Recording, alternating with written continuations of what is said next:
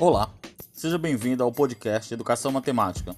Eu sou Elenilson Medeiros e nesse podcast traremos uma breve noção sobre o contrato didático.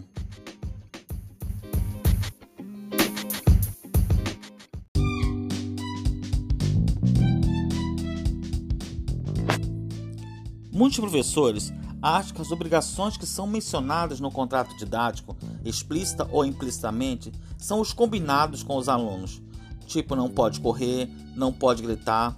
Mas na realidade não é nada disso que o professor está falando. Porque, de modo geral, muitos confundem o contrato didático com o pedagógico. O contrato didático diz respeito ao ensino-aprendizagem da matemática ou outra disciplina. Existe uma ideia de considerar obrigações existentes entre estudantes e docentes, tanto implícita quanto explicitamente, e como elas influenciam o ensino e a aprendizagem em relação à matemática. Essas obrigações, não firmadas no papel ou conversadas entre os sujeitos, professor e alunos, acontecem de forma natural entre os envolvidos, na expectativa que um tem em relação ao outro. As cláusulas desse contrato são percebidas no fazer de um e de outro, e é nesse fazer que elas são compreendidas. De modo geral, o que é explicitado é o como é a avaliação e como será passado o conteúdo que será estudado. É muito comum termos situações em sala de aula como uma criança que, ao ser questionado, responde qualquer coisa. Às vezes, para eles, a matemática parece um assunto tão fora da realidade que eles mal podem entender e acabam chutando qualquer coisa e nem se preocupam com as respostas.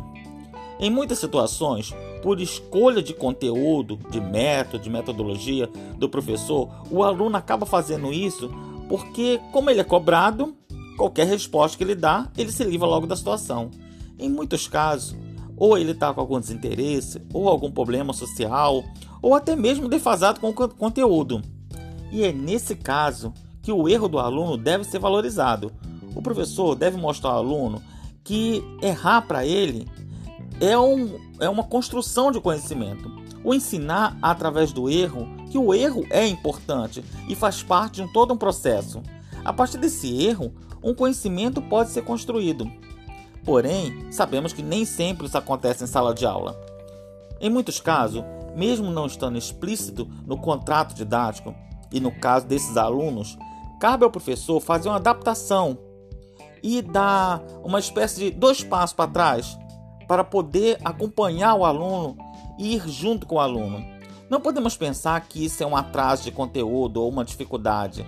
Não, isso será investigado e que em muitos casos poderá até ajudar outros alunos que por alguma coisa, algum motivo, o professor não detectou. E esse que aparentemente seria um atraso, vai ser um adianto no futuro. As aulas podem ter maior qualidade, só que muitas vezes o professor não acaba não fazendo essa quebra de contrato porque na maioria das vezes ele precisa terminar o conteúdo ou ele tem somente duas horas de aula.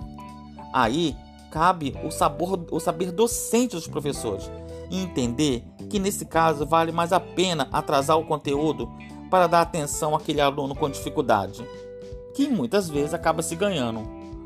O aluno deve ser responsabilizado pela construção do seu próprio conhecimento. Isso passa por várias etapas, ou seja, os professores devem construir situações para que isso ocorra.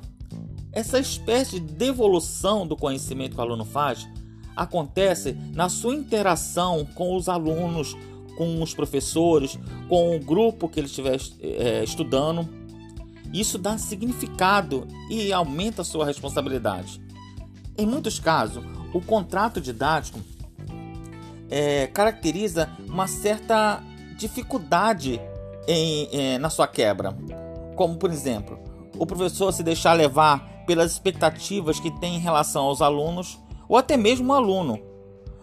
Observa-se que esse efeito, quando os rendimentos das avaliações são os mesmos, pois por conta de um acordo meio que subtendido, o professor acaba limitando a sua exigência devido à imagem que tem de um ou mais alunos. No anseio de ver os alunos acertarem, Muitas vezes os professores procuram facilitar o trabalho dos alunos na resolução dos problemas, impedindo ou desencorajando o engajamento do aluno para sua aprendizagem. Outro efeito do contrato didático a ser destacado é quando o professor considera como sendo científico uma conduta comum do estudante. Um exemplo disso podemos ver ao ser identificado quando o aluno precisa resolver uma equação do primeiro grau que afirma que é necessário passar para o outro lado da igualdade, mas com o sinal trocado. E o professor, a partir daí, oferece somente equações de um único tipo, levando o aluno a encontrar a resposta esperada, ainda que por meio de uma estratégia incorreta, falsa. Um outro exemplo disso acontece, dessa quebra de contrato, acontece quando o professor foca com objeto de estudo uma técnica para resolver um problema. Por exemplo, a árvore das possibilidades em problema de contagem. Cabe ainda destacar que o excesso de analogias também é considerado um problema, pois pode descaracterizar um conteúdo ou um conceito.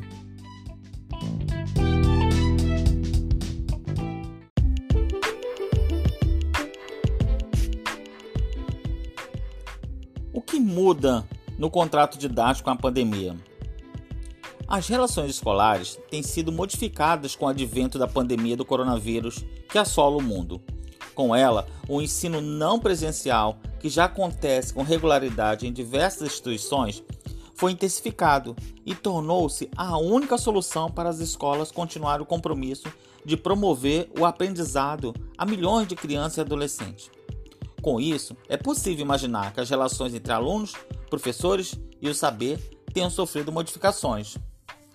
Enquanto na educação presencial, a sala de aula, vamos entender a sala de aula como todo e qualquer espaço que a escola possui, permite que o acompanhamento do aluno se faça de maneira mais próxima e privilegiada, permitindo a observância do momento da quebra desse contrato com mais naturalidade.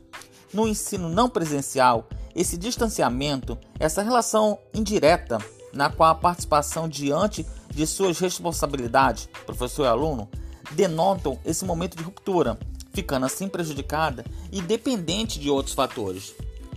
Essa dificuldade pode ser minimizada ao se estabelecer parcerias com os diferentes atores inseridos nesse momento, como por exemplo com os responsáveis pelos alunos, uma vez que se tornarão parceiros ativos no acompanhamento do desenvolvimento dos alunos no processo de aprendizagem.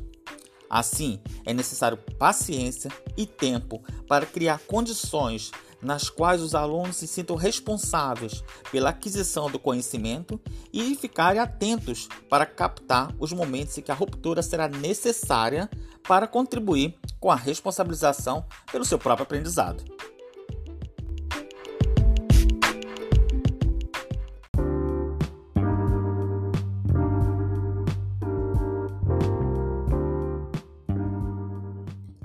E aqui chegamos ao final desse podcast, que teve o intuito de introduzir uma breve noção sobre o tema contrato didático. Espero que tenha sido útil para uma possível investigação futura sobre o tema. Muito obrigado e até o próximo.